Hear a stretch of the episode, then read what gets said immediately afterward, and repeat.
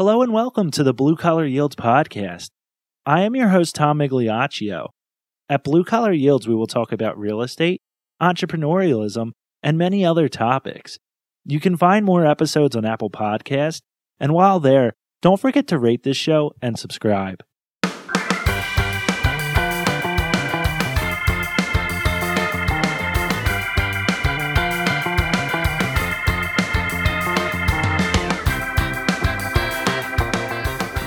Our next guest is Zach Widman, founder of ZHW Properties. Zach founded ZHW Properties in 2019. The company represents institutional self storage buyers in the purchase of over $181 million in self storage transactions. Prior to founding ZHW, Zach worked at one of the largest privately owned self storage companies and was one of their top in house acquisition broker. During his time with the firm, Zach originated and closed over 173 million in self-storage transactions across eight states. Zach received a Bachelor of Science in Business major from Skidmore College. All right, Zach, thanks for joining us today. We're really excited to have you. Hey, thanks, Tom, for having me. Hopefully, all's well with you and quarantine during this crazy time. Yeah, it certainly is different, and we will get to that. Zach, for those of you who don't know, he's engrossed himself in the storage world. Zach, why don't you tell us about how you got started and how you got to the point where you're at? Yeah, so I kind of got in by accident. I was in college, and, you know, like most juniors in college who are kind of going through the internship process, I was just applying to everything that I really could. I wanted to get exposure to real estate and finance. And when I was a freshman and sophomore in college, I had worked two real estate jobs. When I was a freshman, I got lucky and I worked for this company in New York City and they were kind of a brokerage firm and they bought and sold a lot of multifamily buildings. And I was one of the guys in the boil room. They had this big cold call center and they had about 13 college kids come in for the summer and just blast away calls. And it was a very hectic environment, very cutthroat. But I loved like kind of the energy and the intensity of it. And it was in Midtown Manhattan, and we were calling owners all over the place. And I, my job was to make meetings and appointments for the bosses at the firm to go try to buy the building. So I got a really good taste for real estate then. And then I kind of parlayed that into working at another company doing property management. And then so the next summer, I was a leasing manager at an apartment building. And that actually was a nice change because I got to kind of see the tenant interactions with the management company, lease apartments. It was just a good taste for what management looks like. So going into junior year, I was thinking, okay, maybe I do something a little bit more on the finance end of things. But to be honest, my GPA wasn't high enough for any of the Wall Street banks. I think I had like a three four, and there was like a three seven cutoff. So it didn't really work out. And I was just sending applications out, and someone told me they said you should look at this firm that happened to be in your college town and it was a large storage owner. So I applied, not really knowing what storage was. I mean, I'd seen it on the highway. And then when I got to the firm, to be honest, I was kind of just doing some management work, kind of just helping them out with paperwork and different filings. And then one day, the CEO of the firm walked by and said, "How you doing? And how are you keeping busy?" And I was like, "Well, you know, just doing some paperwork for you guys. Haven't been kept that busy, but at that point, I had about a month or so to think about what I wanted to do. And I decided that with the limited skills I learned kind of in that boiler room in New York City, I wanted to get on the phones and start calling storage owners and bringing in deals.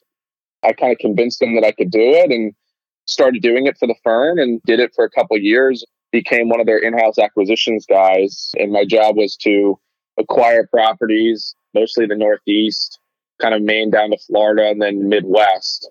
And that was a great experience. I learned a ton there. I started off kind of just working the phones and kind of bringing in numbers and setting up appointments and meetings.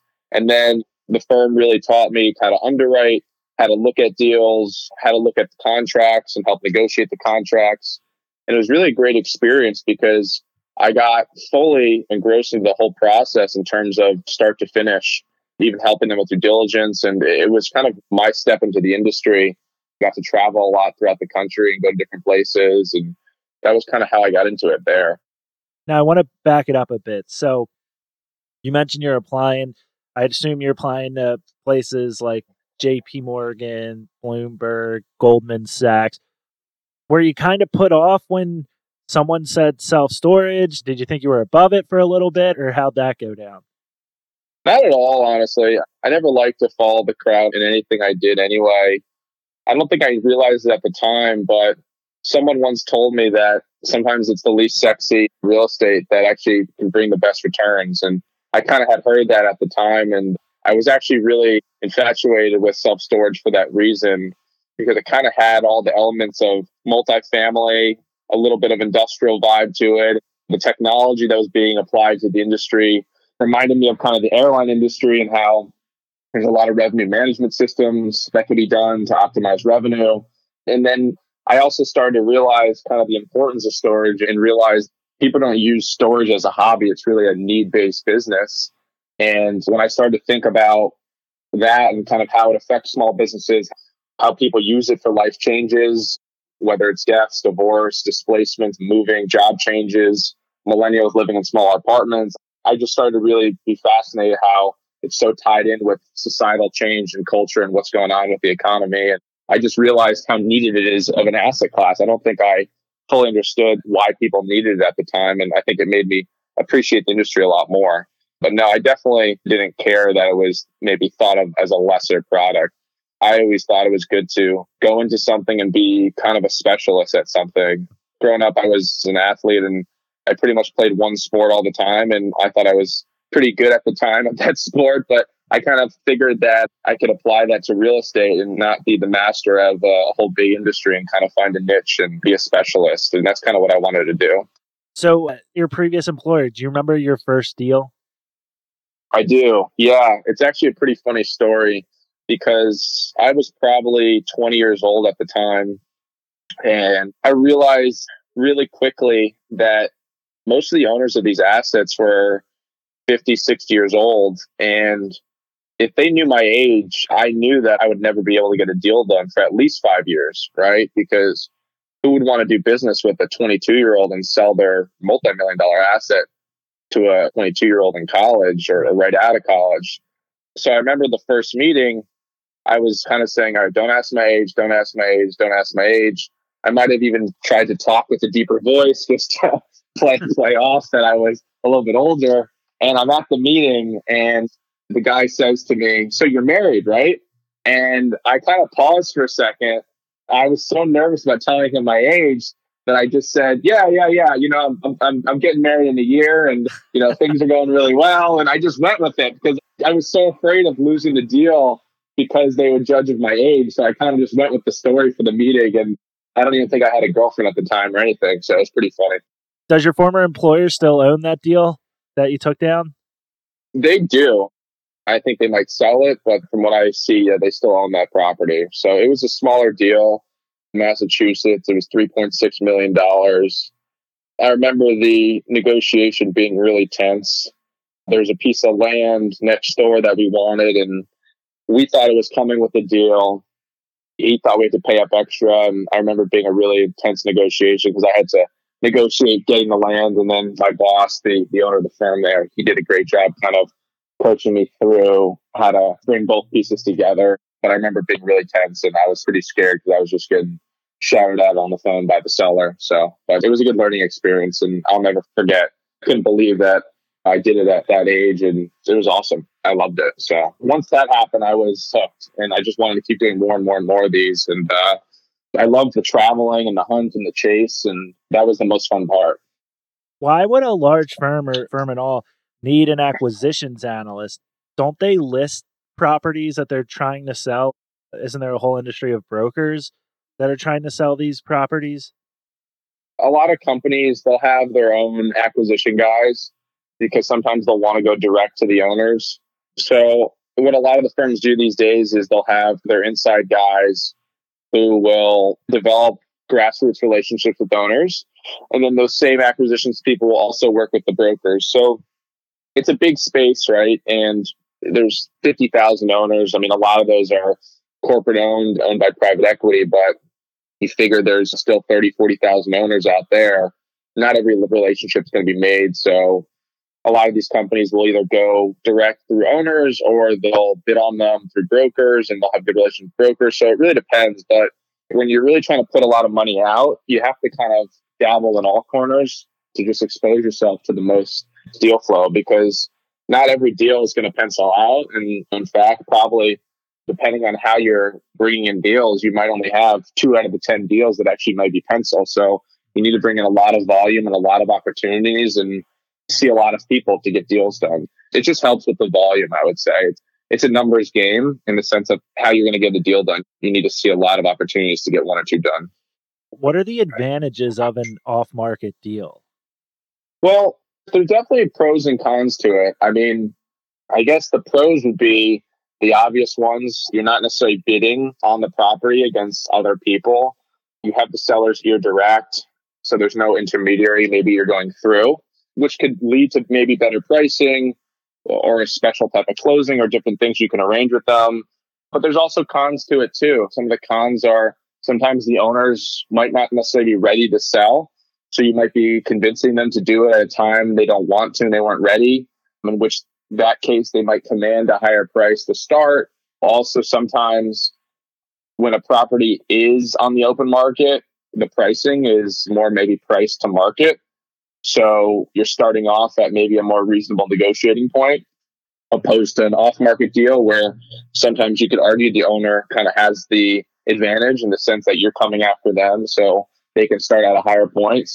I see advantages in both, to be honest, advantages and disadvantages. It really depends on the unique situation in terms of where the owner is at that point in time. But I've seen it really benefit to go off market, and then I've seen it really benefit to go on market. So I think every situation is different. I don't think like off market or on market deals necessarily just better than each other. I think you could find examples in both scenarios where they are. So, how have you seen cap rates move from the time you started until now? When I got in, it was 2016. And I remember when we were buying deals, at least some of the off market deals we were buying, when I started, we were probably doing six and a half to high, maybe low to mid sevens, we were able to get some of those done. Now I would say on stabilized deals, so deals with cash flow, if you're on the market right now, it's tough to pencil out deals that are in the six cap range. It's tough to find deals that are the six cap range on going existing trailing 12 numbers with adjusted expenses and whatnot. So it's gotten super competitive, especially the past two, three years. And I think what's really driven it up is it's just been a supply and demand issue. And it's definitely been a seller's market the past three, four years. There's just a ton of buyers. The REITs are aggressive, the private equity companies are aggressive. And even the private one off shops, like, you know, you'll find some just multifamily investors who are local investors and they want a 1031 and put money to work and they know storage is a safe asset class. So um, there's just been a lot of buyers for that reason and limited good deals. Um, I think most of the buyers these days want to stick towards cash flow stabilized deals in this environment. Um, one could argue that there's a huge opportunity in their certificate of occupancy new lease up deal space because no one could figure out necessarily how to price those deals because there's a lot of unknown, um, which creates some, you know, reward, but there's definitely a ton of risk in those. But in terms of like your existing bread and butter, 50,000 square foot, uh, 1990s drive up property, um, 90% occupied, mm, below rate market property. That stuff goes off the shelves like hotcakes if it's in a decent area with you know a strong population. So um, it, yeah, cap rates have definitely gone down just due to the pure you know demand from buyers and limited supply of deals. At Blue Collar Yield, we're all about entrepreneurialism. It sounded like you're having positive experience at your previous employer. What made you want to leave there and start your own firm? Well, I actually took a break from self storage for about eight months, nine months or so. It was more a personal thing for me. So I wanted to be closer to family down in Jersey and friends down here. And so I kind of made the decision to just leave the storage industry for a little bit. And I ended up getting into business with a friend from high school who actually helped me get a job at that firm in New York City, where I was a cold caller back in the day and working in that boiler room in New York City. And we kind of had an idea to essentially acquire in mass buildings in one neighborhood. So we were looking at a neighborhood in New Jersey that we thought had a lot of underutilized, underperforming properties, but it also had really good proximity to New York City, really good growth, low vacancy, pride and ownership in the assets that just weren't being kind of institutionally run in that sense and capitalized. So I started teaming up with him and we put together a strategy to go and essentially start a management company in that neighborhood and start buying up and syndicating buildings that were five to 10 units, mostly multifamily. So I did that with him and we acquired one small property. We syndicated that, raised some money. It was a rehab project, It's five units, and we're converting it to seven units, and then we're going to sell it. So it was a good project, and I learned a lot about multi. And I kind of realized throughout that time I kind of missed storage, to be honest. And I just saw more opportunity in the self storage space than in multifamily. I think just multifamily, I don't want to say storage doesn't have competition, but I think it's just an older business and there's just not a lot of young, aggressive guys in storage. And multifamily is pretty institutional and you have people leaving Ivy League schools going into these big firms, but I just didn't see that in storage. So I thought it was a better opportunity for me to kind of rise in industry and kind of become a specialist. And I felt like I could add more value in that industry as well due to my experiences and knowledge from my prior company. So, what does ZHW Properties do now, and uh, what value do you guys add as a company, and what do you focus on outside of obviously storage, but day to day wise? There's two sides of the business.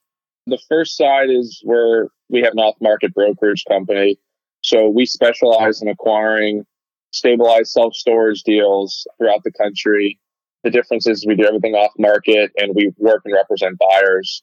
So similar to where I used to work and kind of the method of acquiring properties, we work with five or six companies right now and we help them put together deals all over the country. It's pretty simple model. And that's kind of the, the side hustle, I should say, is I've teamed up with two other friends in the industry, and we've been starting to actually syndicate our own storage deals. This year, we're on track to do our second deal. We might do two or three a year, hopefully. It's obviously very hard to raise money for deals in this environment, but it makes me a better broker and it makes me just a better person in the industry now that I have kind of experience owning an asset and managing the asset. So, yeah, that business I've been trying to grow and hopefully that business will grow more in the future where it will become my full time job. I probably have another five, six years before that could be a reality, but every deal counts, right? So we've been looking at assets that are a little bit on the smaller side. Usually, most institutional groups don't want to buy deals under 50,000 square feet. You really lose your payroll and cost efficiencies. So if you think about it, it costs the same to run a 40,000 square foot deal as it does a 60, 65,000 square foot deal. So most buyers, institutional groups, public companies are going to go after the bigger assets just due to the cost structure and they can just run it on better margins. Mm-hmm. So the smaller deals, I would say that are 30 to 50,000 feet tend to get a little bit overlooked in certain markets unless they're an expansion to an existing asset or they're an annex property or the large company owns a property three miles down the road and they can have a manager go back and forth. But other than that, they get a little bit overlooked. And my partners and I, we saw an opportunity in these assets and they're still well located. They're still stabilized. They're just a little bit smaller. So we've started to work with a management company on automating those deals and working with automated locks, kiosks, call centers, leasing enabled websites. And we still have a manager at those sites, but the hours are just scaled down so they actually make sense economically for us as the owners. And they're also just not as much work as the bigger facilities and they're more stabilized. That's kind of been the strategy there. So, a couple of follow up questions to that. If the hours get cut from 40 a week to let's just say 40 a month, how can I, as a new customer, go and actually rent a unit from one of your facilities if the manager is not there? Yeah, so it's it's actually really easy. So there's a couple ways. You could do it through the leasing enabled website. So you can go online to our websites. You can rent a unit. Once the unit's rented, you're going to get a gate code with instructions of which unit to go to. And then once you get inside the facility, you can go to your unit and essentially unlock your lock, which you'll have a pre made code given to you that you can do all remotely. That's one way. The other way is we have a kiosk that does the exact same process. It's just more of a piece of hardware that's on site in the management office. You could also call the call center for support. We have a call center that's 70 hours a week that you can call. They can guide you through it. And our management company is also developing the tech and software in the next couple months to enable live video chat conferencing. So you can actually talk to a person virtually if you're having trouble with the kiosk or the website or you're just confused about how the process goes. But the process is pretty simple. So I think with those three different ways, it kind of gives coverage to all the needs that people really have. Can you tell us about the latest deal that you're working on? The latest deal we're working on, I'm assuming the one you're that, that we're buying, you're asking about. Yeah, so that deal is a deal in New Jersey. It's about 38,000 net rentable square feet, about 250 units, about 25 minutes outside of Philadelphia in a very dense area of New Jersey, a nice suburb. It's right by a high school, sits on a nice road with about 12,000 cars going by it. In the three mile radius, there's probably about 90,000 people. Five mile, there's about 250,000 people. So it's a very dense, good suburban pocket, and it's very well located. The building was built in 2010. It's pretty new in that regard, but the property is fully stabilized. It's about 100% occupied right now. And we really like it because it's new, needs minimal capex, stabilized, has some upside on the rents. And we're also going to do two minor expansions. We're going to do an expansion in the back of about 2,200 square feet of drive up units. And then we're going to do an interior expansion on the interior office building of about 1,500 square feet. So we like the deal because in this environment, we can't be heroes, especially with construction or any management plans. We want to kind of be doing pretty easy and simple deals to find value. And we found that this deal complemented our last acquisition, being that it's not too far away and will provide us a little bit more efficiencies and maybe a better exit on the back end. But also, this deal just kind of had everything we looked for, had the value add on the rents, had some expansion, was stabilized. The owner did a great job of keeping it in good shape. And it was also all ground floor larger units, which work really well for the automation kiosk model that we've been doing as well. So pretty excited about it. We have to talk about the elephant in the room, the coronavirus or COVID 19. Do you still think, with all that's going on in the world, that this is still a good investment for someone to make? What steps have you taken to prepare for this? Yeah, so we were negotiating this property, I would say late February. So we were very in tune and aware what was going on with COVID. I don't think anyone could have expected that would have gotten to this point. I mean, we were still able to go to the property. It was kind of right at the time where things were starting to shut down. So we knew exactly what was going on. Like I said, I don't think we expected economic disaster we're now, but we believe that we're buying the property at a really good basis. And I think that's the most important thing. We're long term investors here, and we definitely think it's going to be a challenging one or two years here, depending on what happens. But we have five, six year, seven year timelines here, and we're willing to weather out the storm. But I think what's interesting about self storage is that historically it's tended to fare very well during these tougher economic times. And it's really because it's a need based product.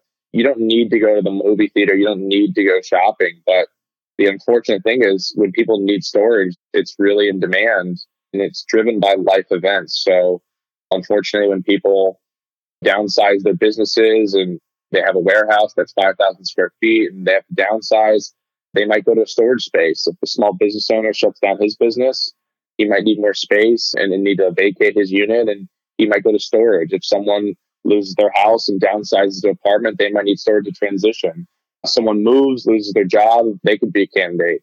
The reality is, is that death and divorce also lead to transition times. And we're unfortunately seeing a lot of that right now and a lot of the pain in the economy and people going through hard times. So storage is needed and it's a really low cost option if you think about it for what it can do for you. I mean, if you could spend 110 bucks a month and store your entire apartment during a tough time, it's a pretty low cost option and it provides the customer a lot of value. So for that reason, I think it's going to be really needed in the next couple of years, as it always is, even in good times when businesses are expanding and consumers are spending more and people are going on vacations and whatnot. But what's really good about the industry is people are really working with tenants right now, talking to other operators, and people are not doing late fees and they're working out flexible payment plans and they're not auctioning off people's stuff if they're late on their payment or haven't paid. So I think it's good to see kind of the, how the industries come together during this time to help tenants out and kind of get through these tough times. But I believe in the business and I think if you're in a good location, you're going to be in a lot of demand in the next couple of years with people having different life changes. And then furthermore, with COVID going on, everyone is taking sanitation way more seriously than ever before. So I think offices are going to change and how that affects, they might need storage as well, just in terms of shifting around models and redoing office space and the way that we're going to have to have more separation in the workforce. But I think it's just interesting to see how things are changing right now. Now, how are you compensated on these deals? How are the general partners? How do you make money? The way most people make money on these deals is it's called uh, on the promote. So you really make your money in the back end. You have little fees along the way that compensate you. There's usually an acquisition fee up front that pays for all the time you put in for the deal. And a lot of people in the business realize that for that one deal to get done, you had to look at 500 deals just to find that one. So we put a ton of time, and one of our associates, he probably worked on this owner for two years to get the deal done. So there's just been a lot of time and effort. And even though it's a smaller deal, the amount of effort that goes into these is, is incredible throughout the three, four months of due diligence. Mm-hmm. And we're not a big firm either. So we operate pretty lean with three or four guys. We really need those little fees, I guess, to cover overhead along the way. But really, where you get incentivized is on the back end. So you hit a certain threshold over return, you take a bigger piece of the profits on the back end. So it's a win win for all. The general partners are incentivized to make as much money for the limited partners as well. And if they exceed that certain threshold, they get a bigger piece of the profit on the back end. And that's where you get your money. So I think it's set up well in the sense that everyone's incentivized and no one gets paid till everyone's money's returned and you exceed expectations. So, Zach, this business model, it's nothing new in the storage industry. You put some boxes down and people come out and they rent them. Do you see a shift coming in the industry in the way that these properties are run day to day? Yeah, I'm a big believer in automation and even outside of storage, you're starting to see it in all other areas of business. I mean, just to name a few obvious ones, it was maybe a couple months ago. I went into Panera Bread and I hadn't been there in a while. And I always loved Panera. And I went in and it was maybe six or seven o'clock. And for a second, I thought they were closed because I didn't really see anyone behind the counter. But then I realized that I turned to my left and I saw these kiosks. So I just ordered my sandwich, sat down, and then the, the food was delivered. And it took me a little bit of time to kind of get used to it because I hadn't been to Panera with that model. But that becomes more the norm. I don't think people are going to think it's weird or be afraid of interacting with technology to get their goods and services. And I think you're seeing it across all industries and you're seeing it with airlines, with kind of check-in kiosks, you're seeing it with hotels, you're seeing it with retail, with Amazon, Walmart, Costco. But I really think you're going to see it across all sectors as the technology gets better. And what's really interesting about storage is you didn't have as much automation in storage, especially on the bigger facilities. For the really big facilities, you'll always have people there. The facilities of 100,000 square feet and, and big cities. You're going to see technology supplement those facilities. And maybe instead of having three people, you might have two people. Or maybe instead of having people there six days a week, you might have them there four days a week, and the other two days are covered by kiosks and call centers and leasing enabled websites. But what's really interesting to me is how COVID sped this timeline up. I mean, I think everyone in the industry could agree that, at least in self storage, automation was really, I don't want to say coming after the industry, but I would think in two, three years, everyone could agree that you're going to see a lot of facilities become more and more automated. And now it's pretty much happened overnight with a lot of facilities. You're starting to see a lot of bigger operators do contactless rentals, customer reserves unit online. They get a gate code. They open up the gate and they go to their unit, and then their lock is in their unit and they're all ready to go. And it's all done online without even having to have a manager to customer interaction. So I think that's really fascinating. And it's interesting how maybe those processes were in development for six months and were going to be tested out, but it really gave businesses no choice and they just had to just go and just do it, right? Just rip the Band-Aid off and just go try it. And what I'm hearing, is it's actually working out really well. And I just think it's fascinating how this timeline has gotten so sped up. And you see it across all industries right now. All right, Zach. So we're going to do some rapid fire questions now. Want to know what was your first job ever and what did you take away from that? First job ever was I was a soccer player growing up. I always played probably age two or three. My dad taught me how to play, and I also played in college and continued and, and still today. But my first job was probably when I was 10 or 11 years old.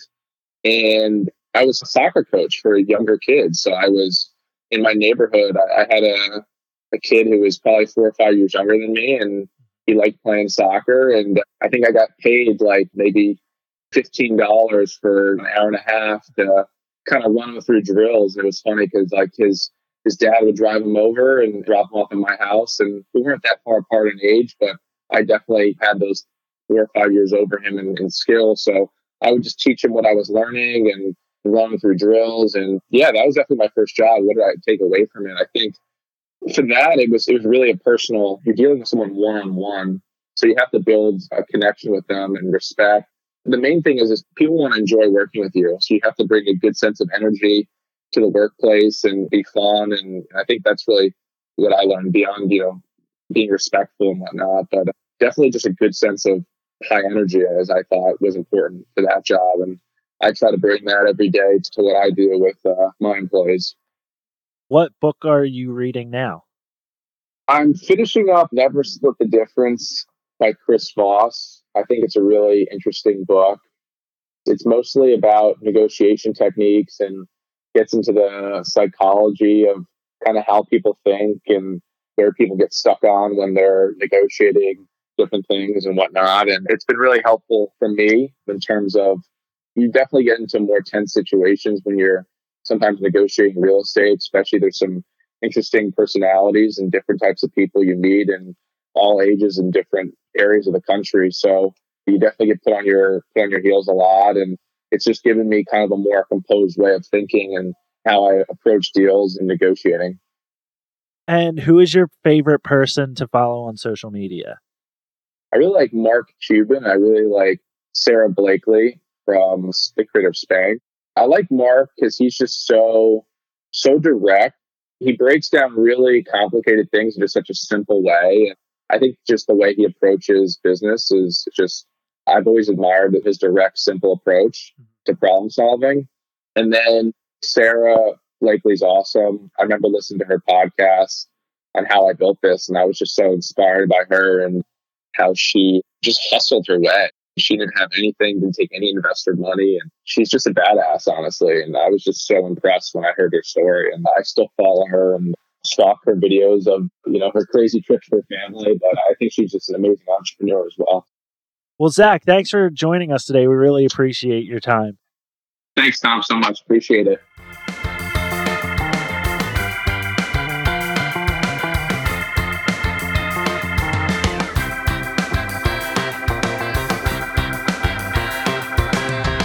Thanks for tuning into this week's episode. We hope you enjoyed it. If there are more topics you would like to hear about, you can email us at info at bluecollaryields.com. For more episodes, you can search Blue Collar Yields on Apple Podcast.